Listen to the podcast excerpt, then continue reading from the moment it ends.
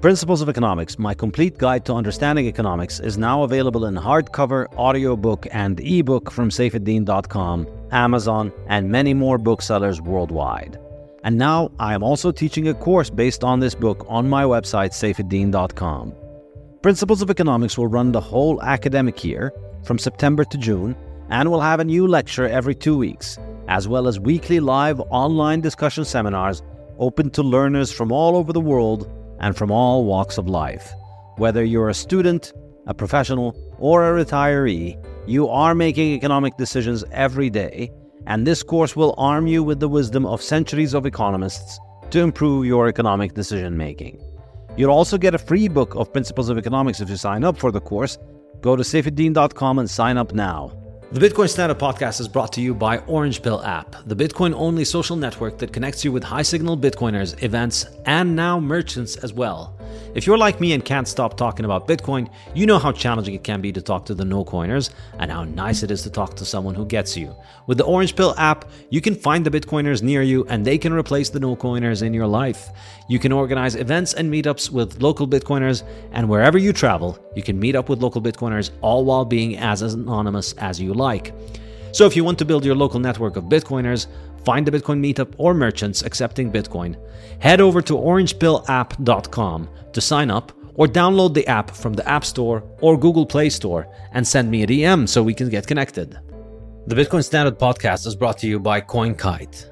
CoinKite are my favorite makers of Bitcoin hardware. They produce the legendary Opendime, the first Bitcoin bearer asset, as well as the reliable Coldcard hardware wallet, the excellent stainless steel seed plates for storing your seed phrases, and the block clock. Now, CoinKite have produced the Sats card, a card the size of a credit card which can store Bitcoin and works great as a gift. CoinKite have just produced a limited edition gorgeous Bitcoin Standard Sats card, which carries the Bitcoin Standard logo, and you can get it from coinkite.shop slash Bitcoin Standard. Use the code Bitcoin Standard to get 5% off your purchase. This podcast is also brought to you by the Bitcoin Way, your professional Bitcoin IT team offering you personalized, secure, and comprehensive solutions for every step along your Bitcoin journey. The Bitcoin Way offer live concierge service to guide you with your Bitcoin cold storage, running your node, privacy best practices, inheritance planning, corporate strategy, and multi-sig solutions. They don't touch your coins, they guide you through the process of acquiring your coins and securing them. If you'd like to make your setup safer and more reliable, book a consult with them and see what they have to suggest.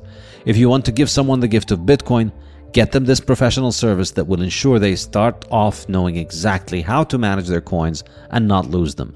Go to thebitcoinway.com and start Bitcoining more confidently.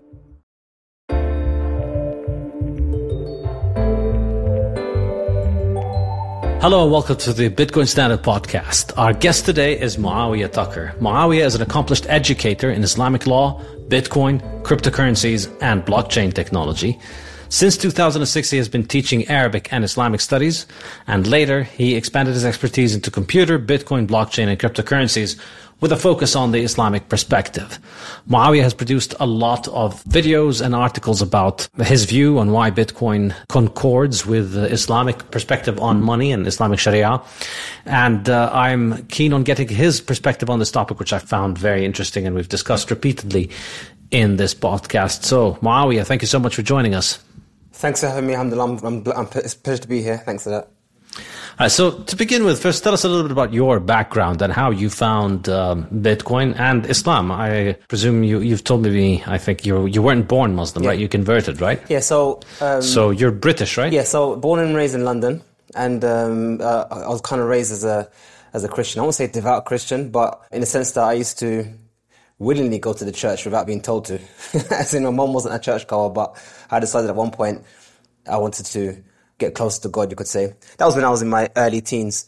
Um, and then I guess in college, I was approached by someone about Islam, and I had no idea what Islam was. I thought I thought Muslims worship monkeys and, and pigs and stuff, but and then I discovered no, they don't do that. So I went down the rabbit hole. I found out about Islam, and then when I was about seventeen or eighteen, I accepted Islam. And about two years later, I got accepted to study the Islamic University of Medina in Saudi Arabia, and where I studied there for seven years and achieved a, a degree in Islamic law. So I went from born Christian, became Muslim in college, went to Saudi Arabia, learned Arabic for three years, and then four years I did, I did a degree in Islamic law. Um, that's that was my in brief. There's a lot to say, but that's my brief um, journey from from that to Islam. And then when I and then when I graduated in 2008, I returned to the UK. Uh, my aim was to teach people about Islam and Arabic. That was my main thing. So I, I set up an Islamic uh, institute to do that. And um, along the way, I uh, came across Bitcoin. Um, now, I didn't come. I didn't come across Bitcoin in a way to make money. That wasn't. That was never my intent. Um, I think from the early, from 2012.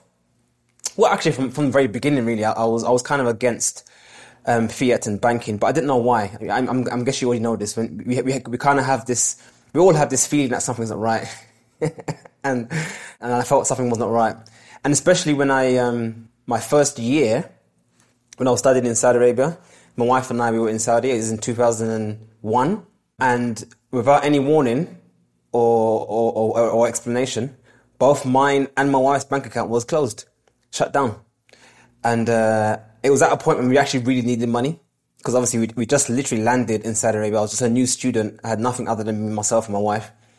Uh, and I tried to access my money and it was shut down. Um, I think it was just soon after September 11th. So I think, I, I, don't know why, but they just shut it down. And they never gave me an explanation and, and anything, anything like that. So I was kind of against banks from, from early on. And when I graduated and I wanted to set up my institute, there was always, I always, I was always a kind of gold bug. I had this idea that, that, that gold is a better money and, it's free and all the rest of it. I went down that whole rabbit hole of, you know, we have to return to the gold standard. That was in 2011 and 12. And then I did hear about Bitcoin. I knew there was a thing called Bitcoin. I, I, I always, I never rejected the idea. I kind of liked the idea because for me it was like, again, it was like gold. I And I think everyone who's, who's not too biased in gold, if they hear about Bitcoin, they kind of, they'll accept it. As long as they're not too much invested in gold. I think that's, that's probably one of the reasons why people have issues with, um, with Bitcoin if, if they're gold bugs. If they're too much invested in one thing, it's become difficult to accept something else. I wasn't too much invested in gold. I, I, I, you know, I liked it, but I didn't do anything about it. It was like a good idea, nice, great, but nothing happened on that. But then, um, I think 2017 or 16, uh, again, more issues with banks. I think it was PayPal this time. And I was trying to accept payments on our, on our website for lessons and courses. And uh, I think they had some issues uh, attaching PayPal to my website, and I was so frustrated with the whole system. I thought to myself, why can't I just accept payments online without having to go through all this nonsense of proving who I am and whatnot? So I said to myself, let me try this Bitcoin thing. let me see if I can add a plugin to my website that I can accept payments, and at least then I could just bypass all of that. So I found the plugin on WordPress. I downloaded the app. I installed this this new feature that I can accept payment in Bitcoin. So I went to Coinbase, bought some Bitcoin. I tried it out. It worked. I paid for my own course of Bitcoin. I was like, yay, it worked. And I saw over, over, over the moon that I, it was so simple. I just paid for it and I got my money. It was in my hand. I was like, yeah, great. And then that was it. I left it. I went back to life. And then about a month later, I was checking on my website, to see what's happening. And some reason the money I paid was more than what I what I pay Doesn't I was like, what? Why is it like almost double of what I usually paid for? I didn't understand. And then that was kind of the the beginning of my journey into Bitcoin. So it was never about money go up. I mean, that kind of brought me to the to look into it more. But for me, Bitcoin was more this avenue to escape banking. That was that was my beginning, and, and it's still my mission today. Yeah, all your life you're used to your money stealing from you, and then this thing was just giving you more yeah. suddenly. I mean, I'm, I'm, sure you know. As, as, for Muslims, we always we always have an issue against banks anyway because we don't we don't want interest, and we always fight them in the banks with the interest. We try and tell them, "I don't want your interest. Just give me a normal credit account with no interest." And we had to go through that whole issue. So we've always had this ongoing frustration with banks. Um, but then when Bitcoin came along, it was like, okay, there's my solution. It was it was straightforward. There was no resistance. There was no ideology to, to defend. It was just straightforward. Okay, this is the way forward. And then uh, that was it, really. Yeah, I think if you just come at it uh, from first principles without any kind of brainwashing and baggage, as a Muslim, it would it should click very quickly. It should make a lot of sense very quickly because if you think about it objectively, um, if you were just um, teleported into this planet today and all you knew was your Islamic background and you knew nothing about fiat or Bitcoin and you examined the two, it would take you very little time to recognize, well, clearly this fiat thing is very, very against everything that Islam stands for and against all of the teachings of Sharia when it comes to money.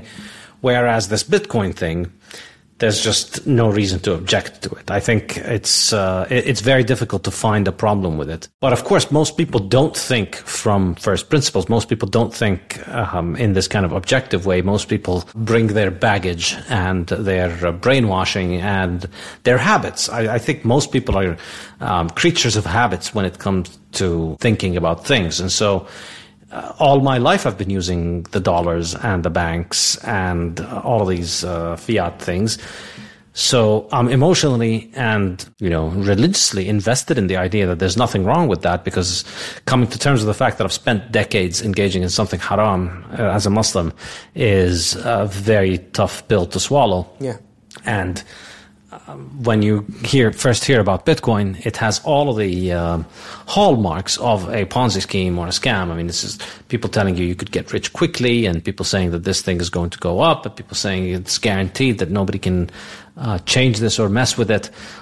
It'll raise a lot of fla- red flags for you, but um, if you were to actually think it through, I think um, you, you, would arrive at your conclusion. And it's uh, it's disappointing that not enough Muslims so far have seen this, but uh, you and I are working to change that. So I mean, I, I would I would say looking at, from my years of engagement with, with Muslims, including scholars, trying to explain the situation, I would say that me personally, I, I have a, a kind of an advantage. Two aspects. One of them well, three, I would say. One of them being that I'm not a stranger to going against the grain. I mean, I accepted Islam in the first place. That, that's the biggest thing one could do to go against the grain, as in going against your, your family, your heritage, your, your, your, your identity, quote unquote. So if I've already changed that, then changing my currency is not that much more difficult. So I've already made that one step.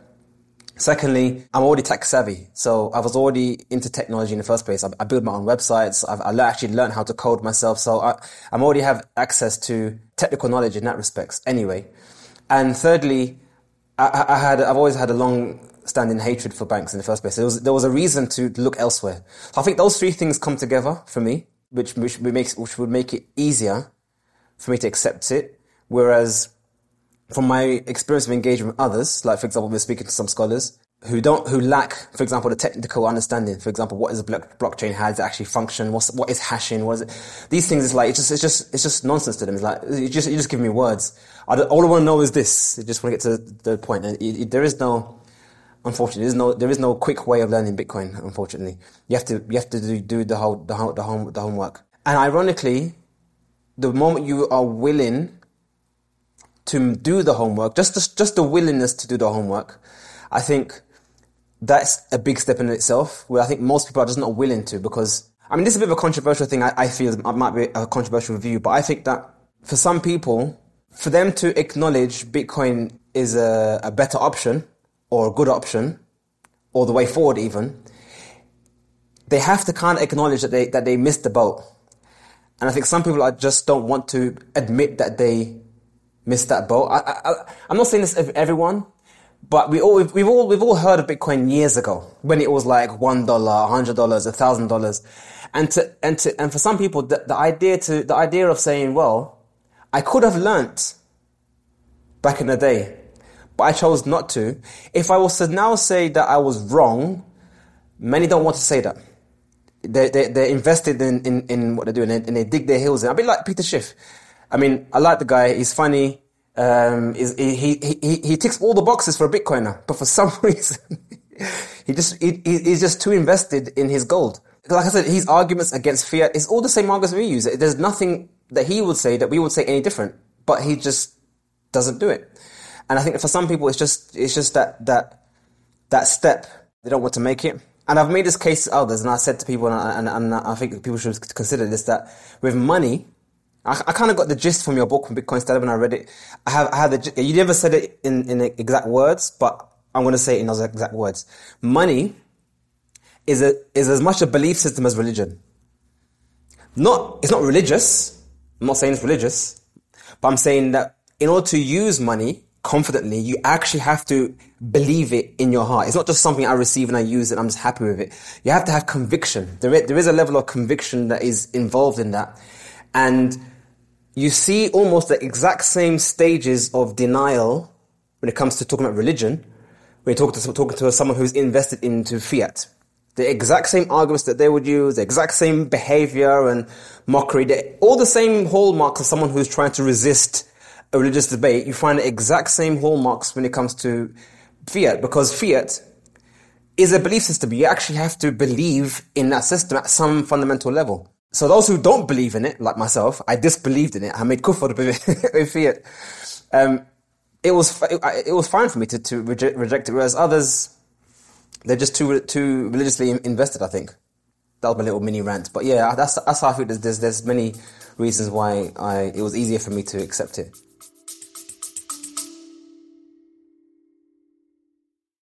The syllabus for my new online economics course, Principles of Economics, is now available on saifedean.com.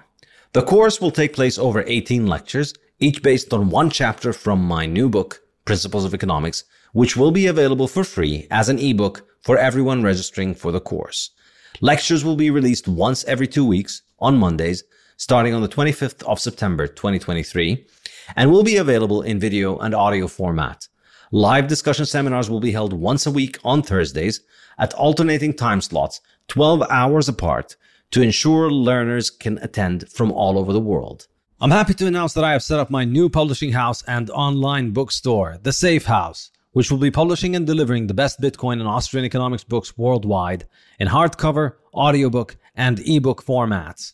Go to thesafehouse.com to buy my latest book, Principles of Economics, as well as the Fiat Standard and the Bitcoin Standard. And now I'm also publishing Fiat Food, Matthew Lysiak's amazing investigation into how inflation ruined our diet and health. And I'm also publishing Lyn Alden's Broken Money, her masterful exploration of the failures of the global financial system and how Bitcoin fixes it.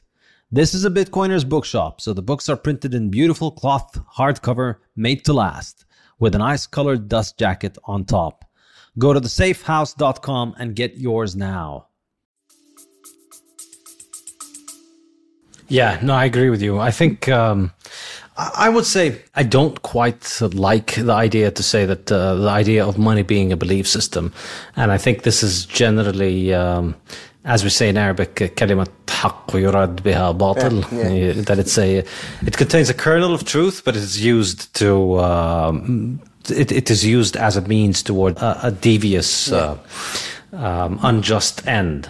In other words, usually the people who say that money is a belief system or money is a social construct or money is a collective hallucination they're trying to sell you on a scam coin, whether it's your government scam coin or shit coin or whatever it is. They're trying to tell you that it's, you know, if we all just believe hard enough in this green piece of paper, then it's money. And if we stop believing in it, then we get something like Venezuela. The problem with Venezuela is that people stop believing in it because they no longer trusted their government. That's why the government, the currency is destroyed. And these people usually don't think of the increase in the money supply. And that's a result of a century of mal-education in the universities uh, around the world, wherein, you know, economics will look into all kinds of arcane and inconsequential little topics, but never discuss the increase in the supply of money because that's the holy cow that pays their bills. Basically, if you're a fiat economist, that's where you get paid from. You get paid from inflation to justify inflation.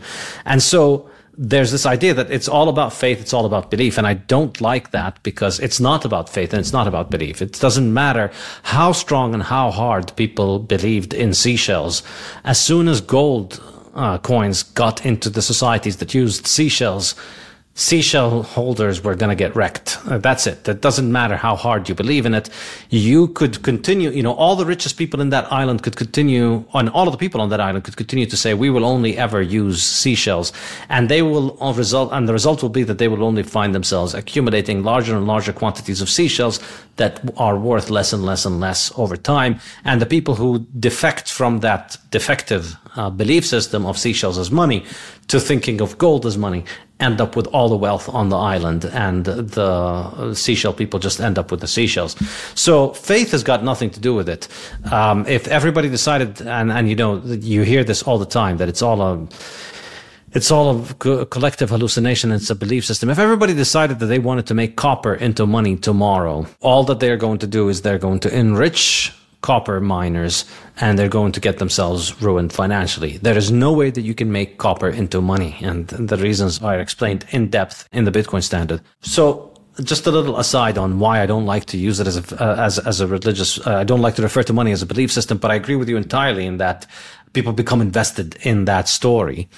And I think, uh, as you mentioned, you know, with people like Schiff and so on, it's the, the, the reality is this. If you if you admit that you were wrong if you say all right well bitcoin today is $27000 and i was wrong when i first heard about it at $5 or $50 or $500 and or $5000 and i was wrong and I, sh- I should have bought back then that is a very bitter uh, reality that you choose to live. Like you're choosing to say, I could have taken my life savings and bought, say, a thousand bitcoins. And now instead, I'm going to take my life savings and get less than one bitcoin or two bitcoins or three bitcoins. And I'm going to have to live with that realization that I was an idiot and I don't have enough Bitcoin. If you accept the reality that Bitcoin is, um, it works and it doesn't, uh, and it's not a scam and it's not going to zero. So that's always a very ugly reality compared to the you know the, the much more favorable true the tr- reality that you could choose which is no i was right at five dollars i was right at five hundred dollars i was right at five thousand dollars and I'm still right at twenty-seven thousand dollars, and it's going to continue to. Um, I'm, bit, I'm going to continue to be right no matter what happens to the price, and eventually, because one day, one they're going to wake up and they're going to find the price is zero. So that's a very hard thing to swallow. And yeah, you're right. I think people do get uh, stuck um, in, in in it in a, get stuck in denial and get into it in a religious manner, and it is sad to see particularly among Muslims, because you know the, the the the sad thing about it is that they've normalized the use of fiat to the point where they get to the point where they defend it. I mean, you can you can you can maybe make a case. I don't know. I'm I'm, I'm curious about what you think of that. Uh, in in a pre-Bitcoin world, what is your uh, case for or against fiat, and what would you have done, given what you know now about money? So I'm not asking you about what you did before Bitcoin, because I'm assuming you know your understanding of money might have changed. So regardless of what you did before Bitcoin, I'm saying, given what you know right now, if you go back, the, if we get you a time machine, you go back to the year 2005 um, how would you use fiat as a Muslim? What is your take? What would you do? Would you hold cash? Would you use a bank account, or would you try and get around all of these things? I mean, so that's, that's an interesting thing because going back a bit further than 2000, actually, going back to 1973, I think it is. I don't know what it is. It was around that time. So I was in, as part of my. I'm trying to write a book on on on, on interest itself, and one of the issues I came across was. Um, how did Saudi Arabia specifically, and I guess Muslim countries as a whole, but how did they go from from gold or silver to fiat? We all know the narrative of America or some of the Western countries. It seems to be the same kind of thing. But how did it happen in a, in a country where fundamentally and historically they've always been on a hard money standard? How did that that flip or that switch happen? And what were the scholars at the time speaking about? So, in the yeah, in the early times, what used to happen is that the, the Hajjaj, those who come to make Hajj to Saudi Arabia, they used to come and bring their various currencies and they would exchange it for the Saudi currency, which was silver based. So Saudi Arabia was on a silver base, a silver um, currency, not gold. And they'll do their transactions while they're here. And when they were leaving, they'll, they obviously they'll get their currency back. And what some were doing, or quite a lot apparently, were just keeping the silver. Because obviously, again, fundamentally, Muslims all have this leaning towards gold and silver anyway. It's mentioned in the Quran, and there's, there's a historical heritage attached to gold and silver. So what was happening was that essentially Saudi was being depleted of their silver.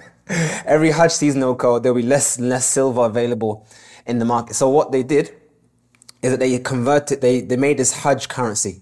So it was, a currency, you could probably look at in a museum or, look online, that had various different languages and numbers. So every people from different countries, they could see this currency and they can transact as Hujjaj. And then when they re- return back, they can get their currency back. But this currency that they received was pegged to silver. So at the time, scholars got together and they discussed what is this thing? because we know about gold and silver. We know about all the rules and regulations about how to deal with business of gold and silver. But this piece of paper, how do we, does it, does it follow all the rules and regulations of gold and silver or is it something different? The conclusion was, the TLDR, is that it was what they call Sanad. It was basically a, um, a proxy to the silver. So it followed all the same rules and regulations as silver. Fine. But apparently it was so successful as a, as a, as a medium of exchange, because as you've mentioned in your book, what gold and silver fails at, fiat does very well, and that's to do with the speed uh, and transaction and whatnot, and the, the, the divisibility, the weight. There's a lot of uh, benefits that they got from it. That if that the, the locals wanted to use a similar thing, so they kind of expanded this this thing not just to Hujjaj but also to Saudis. But again, it was what was a back in one to one or whatever the ratio to the actual silver with the banks, and you can always go to the banks and redeem it. So it was always still technically on a silver standard until as you, as the story goes of all countries, at one point they decided to depeg and it was no longer redeemable for silver. And at that point, the scholars came together again and had a discussion. What is this thing now? Because we just said before that this is the same as silver, but now it isn't. So can it still be used as a currency? Is it still halal? So the, the, the kibar ulama or the main scholars of Saudi Arabia at the time came together and had a, a meeting, and they invited the the I'm not sure if it's the main head of the central bank of, of Saudi Arabia or representative, but he came in the meeting, and there was another guy who was again the translator between the scholars and the central banker, which is interesting if you think about it. Why would the central banker of Saudi Arabia need a translator? You'd assume he knows Arabic. So I don't know the answer to that, but for some reason, the central banker of Saudi Arabia did not Arabic. So there was a translator between the two. So the scholars asked them questions. What is this thing? They gave answers. And then the scholars gave their ta'liq or they gave their, their commentary on what they said. And they issued a fatwa. The conclusion was that it is halal to use this currency. Not everyone who attended the meeting agreed to this. Like Muhammad bin he, he abstained from agreeing to it. Some other scholars agreed, disagreed to it. But the general gist was anything that the people agreed to use as currency is permissible to use as currency. What's interesting though, if you analyze the actual fatwa, it seems as though, I'm not, I'm not saying it happened because the unfortunate reality is what the actual central banker said wasn't recorded. All we have recorded was the question that was asked to them and their response to that question, to the answer. They don't actually have the, the actual response. But it seems as though what was described to them isn't the same fiat system we know of today. I don't know what they just said to them or how they described it, because I'm sure it wasn't, I'm sure they never described the whole fractional reserve banking, how money is issued through interest and through debt. I'm sure it wasn't described because no, no issues of debt was mentioned in the whole fatwa, but it was described as a medium exchange and whatnot. So that essentially became the de facto answer to fiat globally. This you could say this became the, the de facto fatwa for, for, for fiat, and most scholars of today who accept fiat refer to this this fatwa. So from the 70s until today, you could say all. Well, not all. Uh, most scholars, or a lot of scholars, if they don't know the answer or the details, they refer to this one because obviously scholars have discussed it. So back to your question, what, what I have done, my journey was much like many people. I assumed fiat was how it was described in that fatwa we we all assume the thing. You put your money in the bank. The banks do, you know, they, they may they may issue give that money you give to someone else and and whatnot. However they described it, it wasn't exactly how I come to learn banking to be after coming to the Bitcoin standard. So if you said prior to Bitcoin, my assumptions of how the banks worked was totally false. So I would have just gone along with it was jahiliyyah. So I would have just gone along with, with the fiat standard like everyone has done. My hatred for banking only intensified after coming to Bitcoin, or that sounds like sound like a, sound like a religious statement, coming to Bitcoin. But after learning about Bitcoin and going down the, bank, the, the, the rabbit hole, when you hear about Bitcoin, it pushes you to actually ask the questions, what is money? Because we just assume money is whatever's in our hands. We don't actually know, most people actually know what money actually is. So when you go down the bank the rabbit hole, you actually learn how the banking system works, how it functions, how interest rates work, all that kind of stuff, how that works. So prior to knowing that, I would be honest with you, I would just would just would have, just would have used the fiat had uh, and maybe use gold as a as a long term storage. For your long term savings, you have gold and silver. For your day to day using, we have fiat, and, and that would have been the end of it. but knowing how fiat works, then I don't actually have a solution because uh, if you if you remove Bitcoin from the equation, I can't see a solution. But that's that's kind of why I'm so bullish on Bitcoin. And uh, and the reason I say that, and let me just, let me just caveat why I say that. Many Muslims who are gold bugs, they say to me this the following. I'm sure you've heard this many times. Why don't we just issue a cryptocurrency and back it by gold? That's the, always the, the classic statement. Why don't you just issue a cryptocurrency and back it by real world assets, which is gold? What they fail to realize is that we still have the same problem of counterparty risk. How do you maintain the peg? Yes, you have these tokens out there in the ether being used as transaction, but how do you ver- verify that that what you're using is exactly what's inside these vaults and that is, is backed? We come to the same problem as fiat. And that's kind of the, the failings of gold. Gold actually led us to that journey uh, to fiat in the first place due to its, its failings.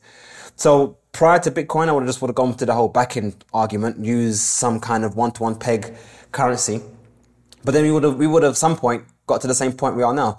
How do you maintain that peg? How does the people who, who have this thing, I mean, look, just, just look at the story of Saudi Arabia. They had a peg, but then they depegged it because there's always that temptation to depeg it. And this is one of the questions I say to people. Okay, when Saudi Arabia or any other Muslim country depegged their currency from gold, effectively, you now have doubled your the, the currency, the money in, in circulation. The government now has all this money at their disposal, and you have your money. Before we only had one, you can even say that the currency had was like this. The moment you depeg, you've doubled it. I mean, I don't want to say that, I don't want to state the obvious, but if they've given you a promise to give you your gold, and then one day they're not going to give you your gold, that's effectively a broken promise. I mean, I'm not going to accuse anyone of breaking promises, but that's effective what you've done. You've, I've, I've given you paper, and I said to you, I'll give you your car, I'll give you your watch, I'll give you what I promised to give you. When you come back, I'll give it to you. And then one day you come to collect it, I'll say, oh, well, I'm not going to give it to you anymore. That's effectively a broken promise. So that whole, that whole thing is just too tempting. If, it's too tempting to do if you're in that position of power to make that decision. So the whole idea of pegging is, is fundamentally a flawed ideology. So that I guess before Bitcoin, I would have probably said pegging because that's the only thing I could think of. Um, but Bitcoin is the, is the unique technology that doesn't require trust. That's that's that's the that is the, the the key factor. It's something that doesn't require trust in someone. And we never had that before. That's why it's so difficult for people to understand or, or accept this idea because we've always had trust. Throughout history of mankind, we've always had, at some level, trust. And how do you how do you now not have trust? So I don't know. Yeah, I mean, I think um, I think the, the, way that I liken it is that imagine if you're a Muslim and you get um, uh, shipwrecked on an island and you look around at that island and the only thing that you can eat there, the, the island only has grass and pigs on it. And you can't live off of grass, but you can survive off of pigs. Yeah. I think, uh, you know, I, th- I think it, it, no matter how devout you are, you would um, hunt a pig and uh, slaughter it and eat it rather than die. Yeah, 100%. I think uh, I, I, can understand why fiat, well, why Muslims would use fiat in this world. I, you know, individuals, it's less understandable if you're a government, perhaps, or although you know they have their own risk calculation, uh, which perhaps might make it understandable if we knew the kind of pressure they come along, uh, they come under. But in any case, I could see it as justifiable to use fiat in uh, that case. But I think the interesting thing here is now that we've got an entire generation of uh, Muslims who grew up on this island eating nothing but pork. And now when we've managed to get to, to get beef on the island, now that we have cows on the island, um, they are looking at this cow and they're saying, well, what is this weird animal? we don't want to eat it. We want to stick to the tried and tested halal pork that the sheikh told us is halal years ago because it's the only. Uh, but you know, it, it, if somebody told you it was halal, it was understandable perhaps because in the context of it being the only meat on the island, then yeah, you could eat it. But now you've got healthy, wholesome halal beef, and therefore you have no excuses for pork. I think this is the point that needs to be driven home for Muslims. But um, perhaps we're getting a little bit ahead of ourselves. Tell us your view on why fiat is haram. What is wrong with fiat from the Islamic perspective? From an Islamic perspective, it fundamentally comes down to I mean, I would say if So this comes this comes back to the fatwa I mentioned earlier on. If it were the case that a government was to issue fiat notes, whatever the case may be, yeah, and people were to use this currency as it is, as it was issued, and the money supply was fixed. It wasn't something that was dependent on interest. It wasn't something that was something that could be printed or connected to riba in the first place. Then it's possible that it could be used as a medium of exchange because, like the the, the fatwa that the scholars used, they they connected it back to um, the statement the statement of Imam ah, Imam Malik, where he was asked about um, currency went up, and he said if the people were to agree to use uh, donkey hide or cow hide as a medium exchange then then so be. And that's kind of what um what um mentioned when he, when you had the interview with him. He mentioned that similar thing. So if we were to agree to use this thing uh, as a medium exchange, then so be it. And so fundamentally, the idea of having pieces of paper to exchange, which is fiat, I don't fundamentally uh, have an issue with it like that. Besides the fact that it costs nothing to make. I mean, that is a big issue for me because then you have the issue of the Cantillon effect. I mean, who who has the right to print this thing, and what, under what circumstances do they have to print it? With gold, and even even with donkey hide or cow hide, you still have to go out and and make the thing or actually get the thing. There's still some kind of work attached to it. But with fiat, if it's just a computer thing, you can just issue it. That's why I made the caveat that if they made a one-off decision, they said, okay, all people we need this fiat now to transact. We've got no, we can't use gold anymore. So we're going to make a one time issuance of fiat and that'll be it. Fair enough. I can, I can imagine that being somewhat feasible. Um, but the problem with fiat is that it's intrinsically attached. Its issuance, its creation, and its destruction to riba. It's this fundamental usury. It's this fundamental property of, of attaching it to interest, which makes it all that more distasteful and a lot more reason. It's actually more than just pork because if you look at the Islamic text um, and it talks about sins, it is mentioned the mubiqat or the, the destructive sins. It's actually interesting because um, if you look at the seven deadly sins in Christianity, most of them are attached to um, internal things like lust and, and sloth and these kind of feelings or things related to the internal. Whereas in Islam, what, what the mubiqat, the seven mubiqat or the seven deadly sins, they're actually attached to actions. And that's technically how Islam views sins. Islam doesn't penalize you or punish you for your thoughts in your head. If, as long as it remains in your head and you don't act upon it, then you can you're forgiven.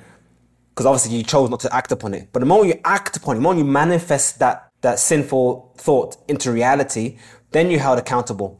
And of those seven deadly sins, not one of them was pork, but it was interest. so we, if, you, if you mention, if you look at if, interest is even worse, the, the, analogy you gave was a perfect analogy. And on the desert island, you're eating pork, that's bad enough in its own. And most Muslims understand the prohibition of pork.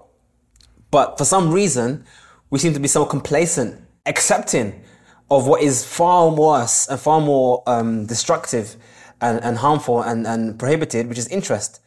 And there's been so there's been so many texts that have been revealed about the punishment, the specific punishment of the one who takes and gives out interest on day of judgment. To have this intrinsically woven within the fabric of fiat makes it something which why Muslims have to actively find a way to get out of it. So that's why I'm so grateful that um, Allah granted us with the with Bitcoin because up until Bitcoin, we didn't feasibly have an option.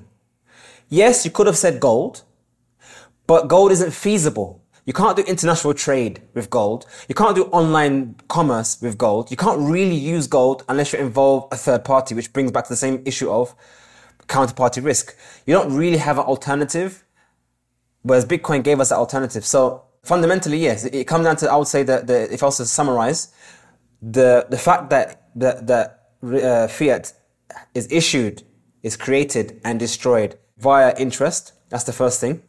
And the second issue I have with fiat is the, the fact that its issuance costs nothing. So therefore, what right do you have to have that money? Generally speaking, in Islam, when it comes to transactions, financial transactions, one of the fundamental underlying principles of all transactions is huquq. What rights do you have to give and take something? So if you have fiat, essentially you're, you are giving yourself the right to have money for what reason? What gives you the right to have this money? To go to the computer and you type in the money, what, what gives you re- the reason? If I have gold, the right that I have to have, the, uh, the right I have to own that gold is that I went to the mountain, I exerted effort, I invested time, and I, I mined the gold, I refined the gold. That effort, we could say, justifies the fact that I own that gold. You can't say that for fiat. There's, there's nothing that, that justifies owning fiat. So those two things I would say are the, the two main premises um, attached to it. There's a third one which I've heard some say. They say that the issuance of fiat is riba. I don't agree with that because I don't see how how that's riba. Riba is um, based on a loan. The issuance of just the issue of I'm talking about the printing of money. I'm talking about the printing of money through loans. I'm saying just the, just the M1 you could say printing of money, which is most most likely not, not the money that people have. But I don't think that's necessarily riba. But just yeah, the first two I would say is the, is the two main objections to, attached to to fiat. I'm going to probably try. I'm going to probably disagree with you here, if you'll allow me. Now, I'm no religious scholar, but I'm going to take a stab at uh, offering you an alternative perspective here. So, I think the, the the key problem I have with your explanation is that the vast majority of fiat money is not paper. Paper only constitutes about five percent, maybe ten percent maximum of the money supply. So, if you look at how many dollars there are, whatever measure of dollars you use physical dollars, um, dollar bills are a tiny fraction of it. So I agree with you. I, I, I agree with the idea that in Islam there's no fixed, um, that, that there's no direct stipulation that gold and silver have to be money that people can use anything as money. And at the end of the day, it's sort of inevitable that you would have something like this because, I mean, you can exchange, you can barter things. And so therefore you can use anything for barter. And if you can use anything for barter, then you can use anything as money. So yeah, you could use a piece of paper as money if you choose to. But I think the issue is that with fiat, you got to think of the paper fiat money as being similar to an open dime. Yeah. Uh, and, uh, good opportunity to plug our sponsors, CoinKite, who make the Open Dime, uh, which is a great idea. It's, it's, a tiny little USB drive where you can have a Bitcoin stored on it, and it has the physical, uh, it, it has the private key stored on it in a manner that is tamper proof. So you know if, if the Open Dime has not been opened, then uh, the, the it, it lights up green, and you know that private key on it has not been seen by anybody. But if you tamper with it, you break it, then you can see that the, you know that somebody could have accessed the private key. So in a sense, an, an, an, uh, an open dime that has not been opened is a physical representation of a Bitcoin. Yes. It's not how Bitcoin comes into existence. So the Bitcoin comes into existence through the process of mining, and then Rodolfo at, at CoinKite makes that open dime and then you can load it with the Bitcoin on it. And now you have physical Bitcoin that's stored there for which there is no private key anywhere. So effectively, it's an offline Bitcoin. It's a physical Bitcoin. I think that's an excellent way of understanding how fiat paper money comes into existence. The actual money comes into existence through the process of fiat mining, which I describe in detail in the fiat standard, which is through the creation of debt. There's always debt creation that is involved in the creation of the dollars. And then the treasury will print some of these. So the treasury, the treasury is their version of Rodolfo, basically, uh, Novak, uh, CoinKite. They take some of the dollars that already exist, you know, the bank that has the money, and they give them some of that money in dollars. So the way in which the dollars actually come into existence is not through the printing. The printing just brings some of the already existing dollars into physical form. But the way that the dollars come into existence is through the creation of loans. And I think there's, in, in the US at least, there's no alternative way of doing it. In, in, in, in, in, for instance, I think in Lebanon, when they had hyperinflation in Zimbabwe and Venezuela, you do have money creation that could arguably be called halal in that they just run the money printer and they make a ton of money and then they start paying government employees. And when you do that, of course, uh, it may be halal, but it destroys the value of the currency because it's just, uh, uh you're increasing the supply drastically and then you get hyperinflation when that happens. But that's not how euros and dollars and all these uh, relatively, um, okay, uh, national fiat currencies uh, are brought into existence. So the way that these come into existence is the banks make a loan. And so when you go to take out a mortgage from a bank, say you want to buy a house for a million dollars, you go to the bank, you ask them to give you a loan for a million dollars. they do not take the million dollars from their own capital and give them to you to buy your house. And they do not take a million dollars from uh, uh, their depositors and take the money and give it to you so that you could buy the house.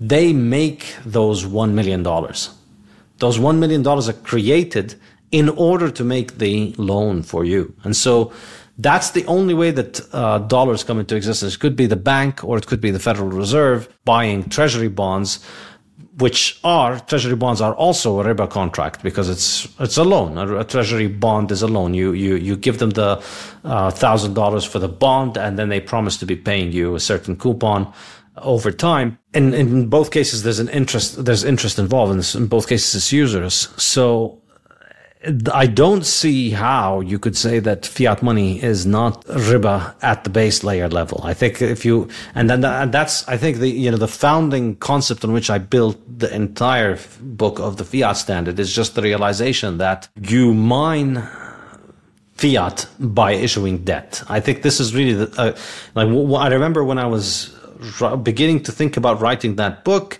beginning to formulate the ideas for the fiat standard. And then I started drawing analogies with Bitcoin and thought to myself, well, how do you mine fiat?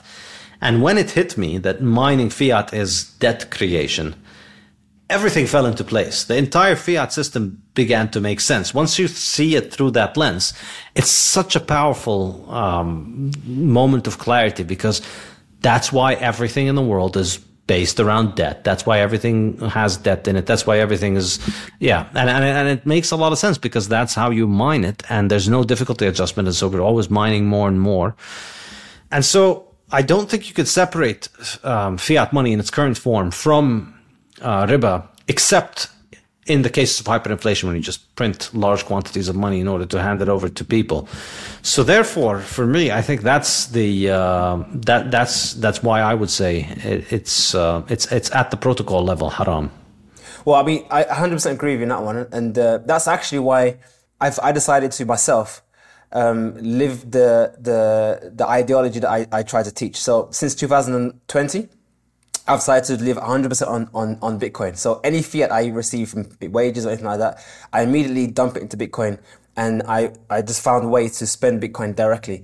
Now, I'm not saying that I have zero balance in my bank balance, but it's near zero almost, almost, almost all the time. It's literally about £10, £20, maybe £30 in, inside there, or for those who are in, in, in, in America, that's like a couple of, uh, it's not more than $50. And that's just for any kind of payments that come out that I don't want to be in overdraft.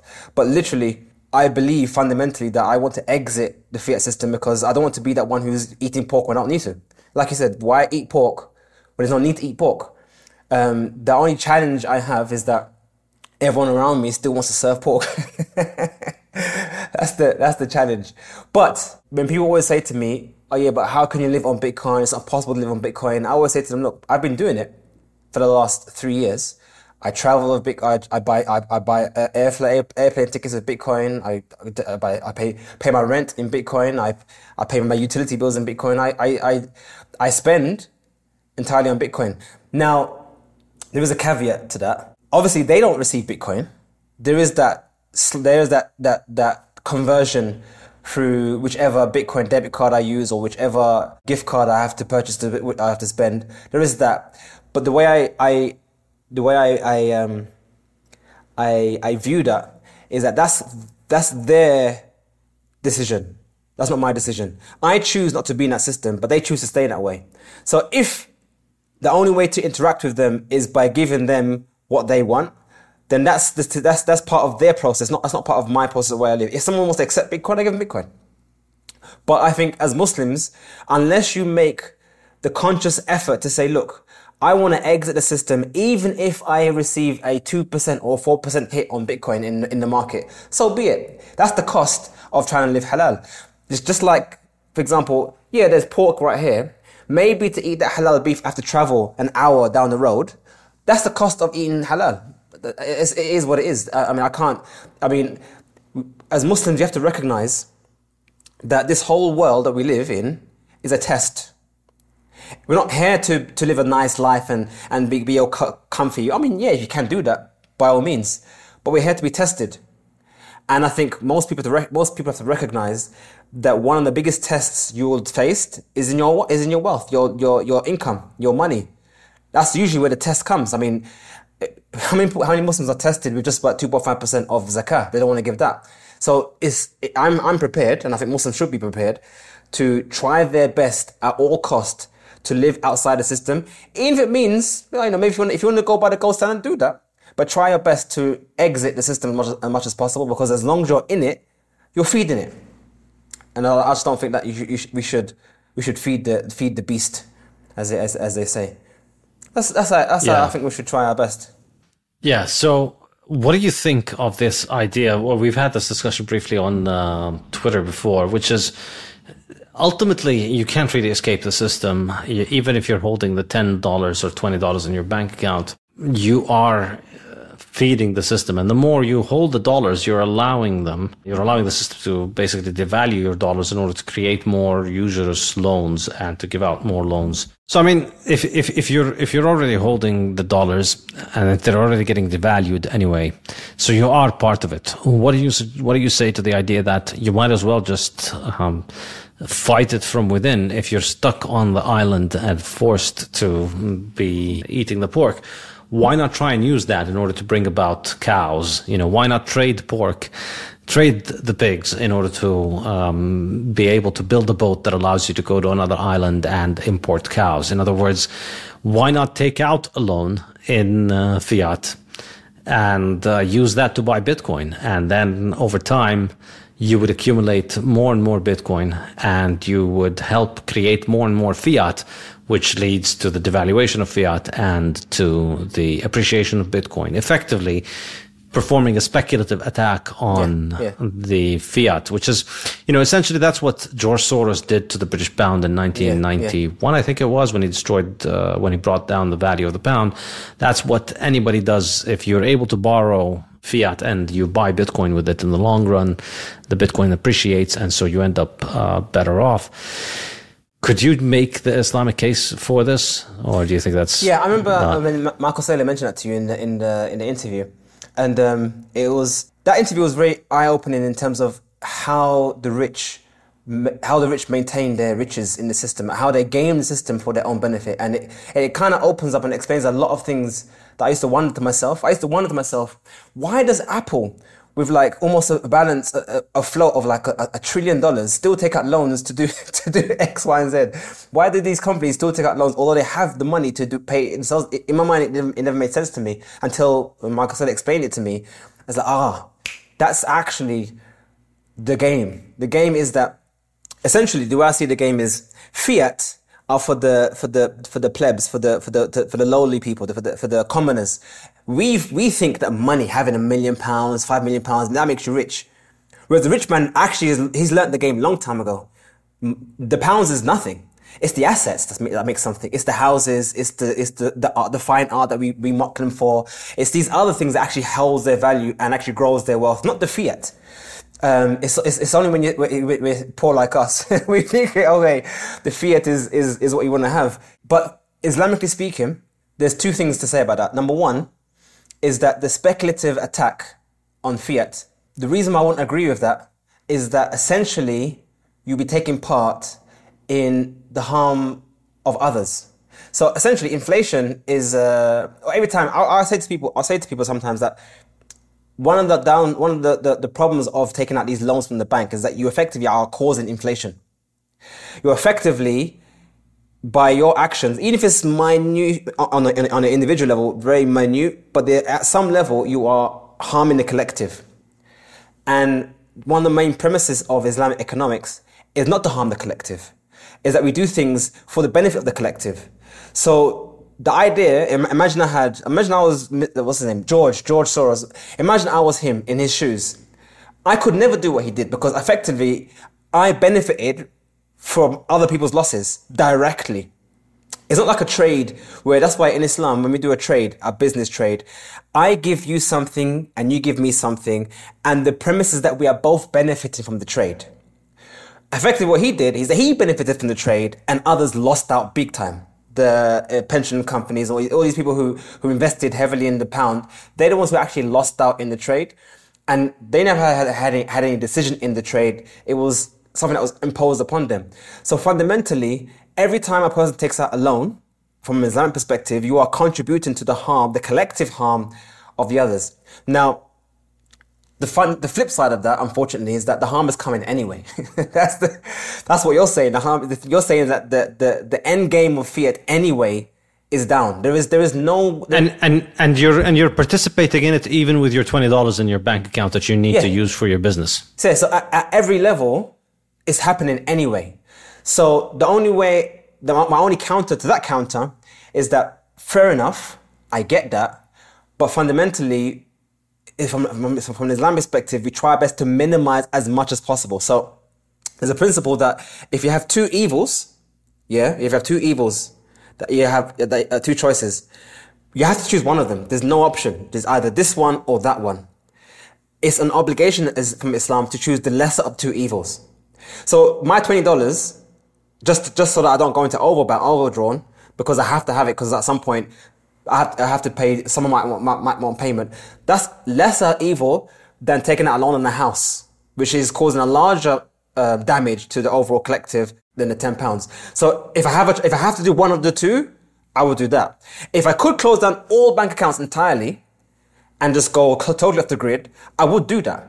It's just that at this stage in my life, I actually just cannot do that. I mean, there is there, there is no way I can actually do that. I have rent, not rent. I mean, I actually pay my I, I, every avenue. I can pay something with a debit card. I use Bitcoin, but there are just some things I just have to pay for a direct bank transfer. Like the other day, I booked a hotel. Uh, I booked an apartment for well, I did Umrah, booked an apartment, and the guy refused to take debit card and refused to take cash. Oh, actually, he, was, he, he would take cash, but I didn't have cash. He said, I have to do bank transfers. I had no choice. So for those moments where I have to do a bank transfer, that's what that float is. And, and, and even in, even with that, I tend to do is I tend to just sell some Bitcoin. And then when I sell it, I transfer it and that's it. So I literally go to spot, sell it, transfer to my, transfer to my bank account and then send it out. But back to your question, um, the first thing is that I, I would disagree with that because you're effectively taking part in what's already happening, but you're actually contributing to it. So yeah, if it's happening, fine, but don't just make it worse by um, doing it. So it's, it's, almost like it's almost like saying, imagine someone is is dying. They're dying anyway. I mean, just give it five minutes, they're dead. And you go there and you and you keep on giving extra punches. Just you don't you don't you don't do that. You just you know, I don't I don't join in in the fun. That that is what it is. And secondly, if we're going to battle a system, you don't battle it with haram. So yes, riba is evil. I don't like riba. I, I don't like the whole system, the whole the IMF, the World Bank, all this stuff. I hate all of it. But I'm not going to play their game to fight them. I want to fight them with halal. And that's why I believe that fundamentally, and this is what I'm trying to do myself now, fundamentally, if Muslims take this approach of, of working against the grain, forcing the hand, their own hand, to live in Bitcoin, that forces them to now find avenues uh, and solutions. If you just go by the normal riba system and you fight it that way, you become complacent that you don't actually find alternatives. You don't actually find ways to do things in a halal way. For example, everyone always asks me, how can I buy a house without interest? Well, maybe the reason I don't have an answer is because I was never put in that position, or we as a collective weren't really forced hard enough to find a solution. Because we have Islamic finance and these other Islamic alternatives, or because we have fatwa saying, oh, you can take a mortgage for one house, because we have these alternatives, we just don't bother looking anymore. We say, okay, this sheikh said it's halal, so I'll just do that anyway and my life is easy, done. Whereas I guarantee you, I guarantee you, if there's a collective consensus of all the scholars, fiat is haram, mortgage is haram, under all circumstances, no one could do any commerce unless it's with halal. But, but I guarantee by the end of this year, you have solutions is because we don't have them. Because we're not forced, we don't do that. So that's that's that's the two reasons why I wouldn't agree with that even then. Because number one, it stops you from trying, and number two, you don't you take the of two evils. You take the lesser as much as possible of, of, of two evils. And that includes, by the way, for those who are listening, that includes renting rather than a mortgage. People say, oh, I don't want to rent, I don't want to rent. What's wrong with renting? It's not haram. Renting is perfectly halal. How can you say, I don't want to do the halal, which is renting, but I want to do the haram, which is mortgage. because of some narrative that you must have a house. No, Allah has given you an alternative, which is rent. Yeah, maybe you might pay more in the long run, but at least it's halal.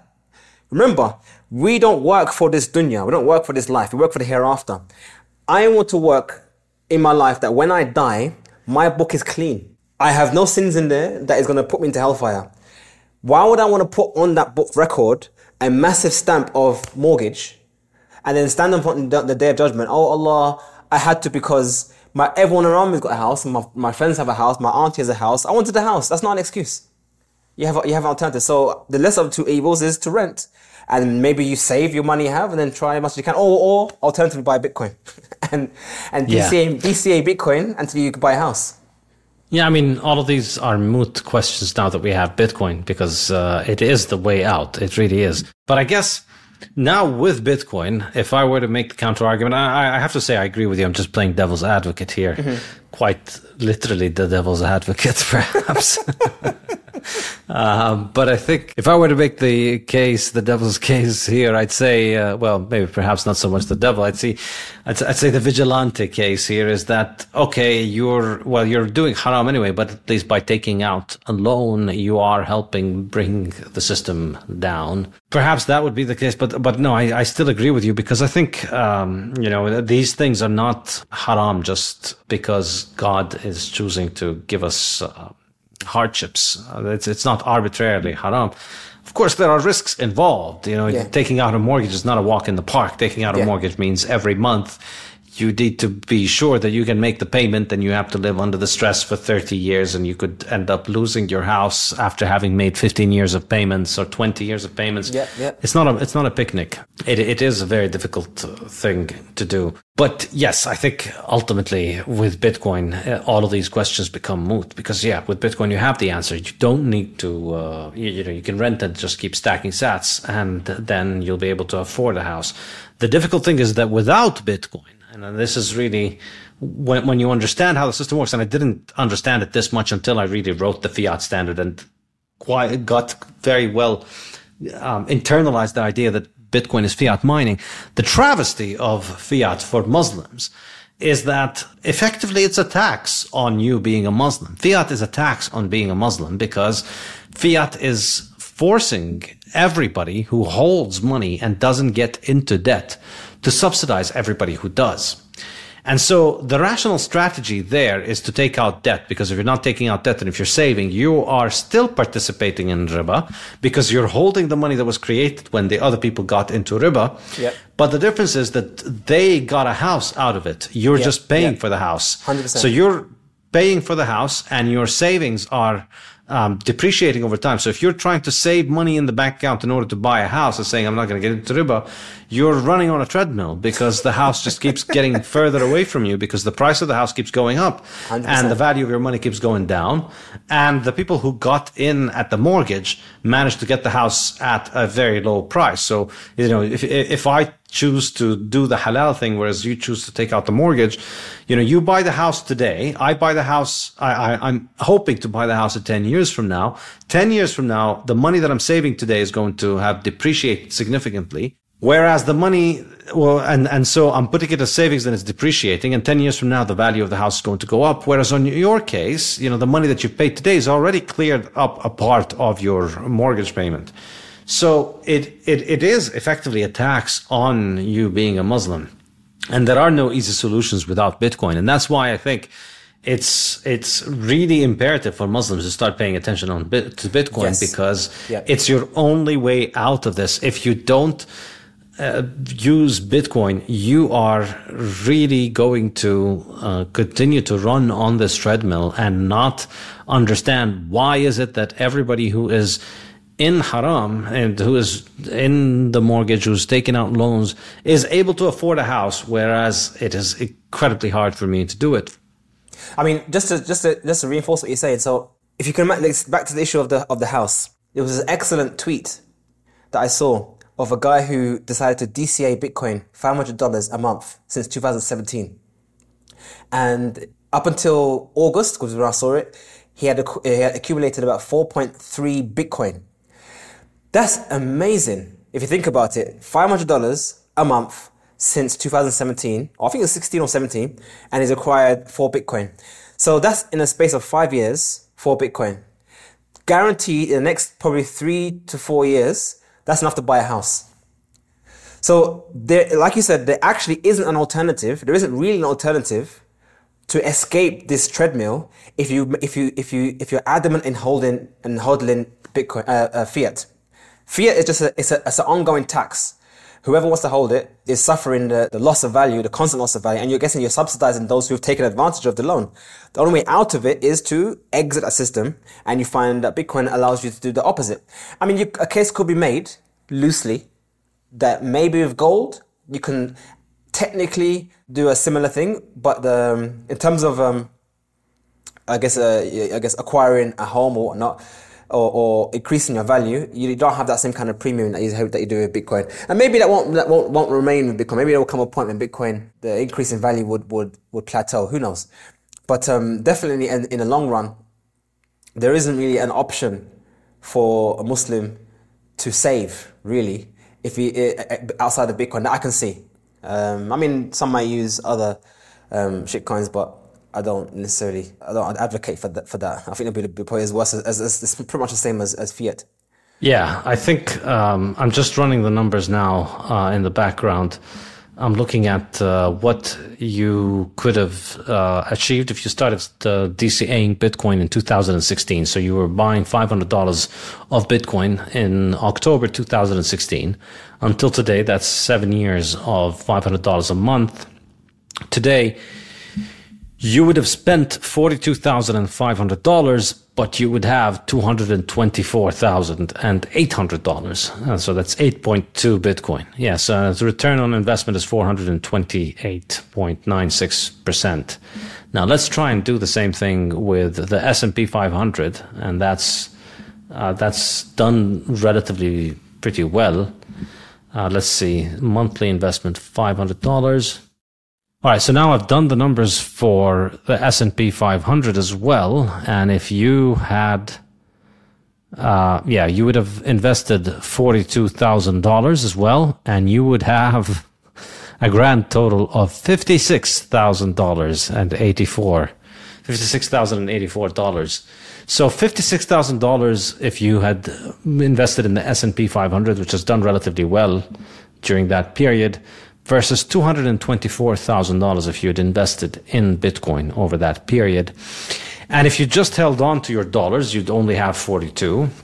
And if you bought gold, I don't quite know what it is, but it's going to be closer to 42 than the 56 of the S&P 500 and definitely nowhere near the uh, uh, return on uh, Bitcoin.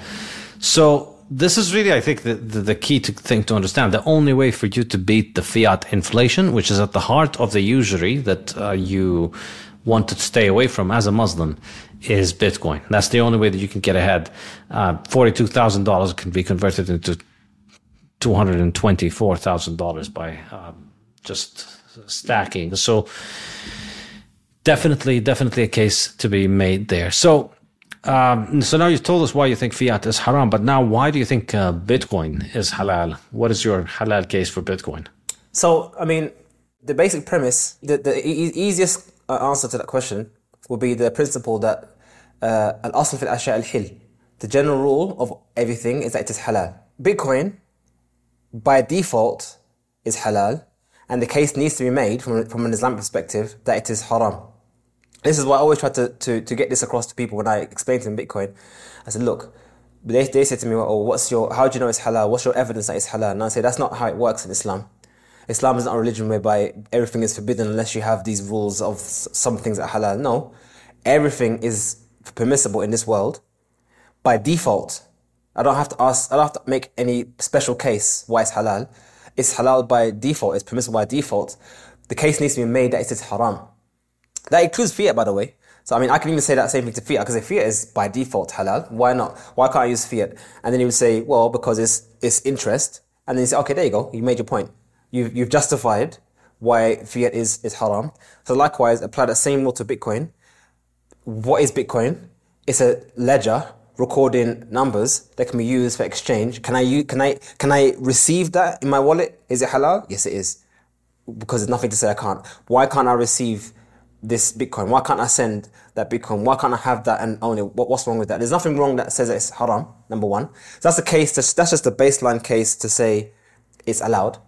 But to go a step further and to say why it's necessary, that would be the, that would be to say that Bitcoin in, engulfs the properties that makes gold useful for us, but goes a step further by removing the properties of that, that gold make, that makes gold difficult to use. So we have this ability to transact through through through space instantly with Bitcoin, which you don't have with gold.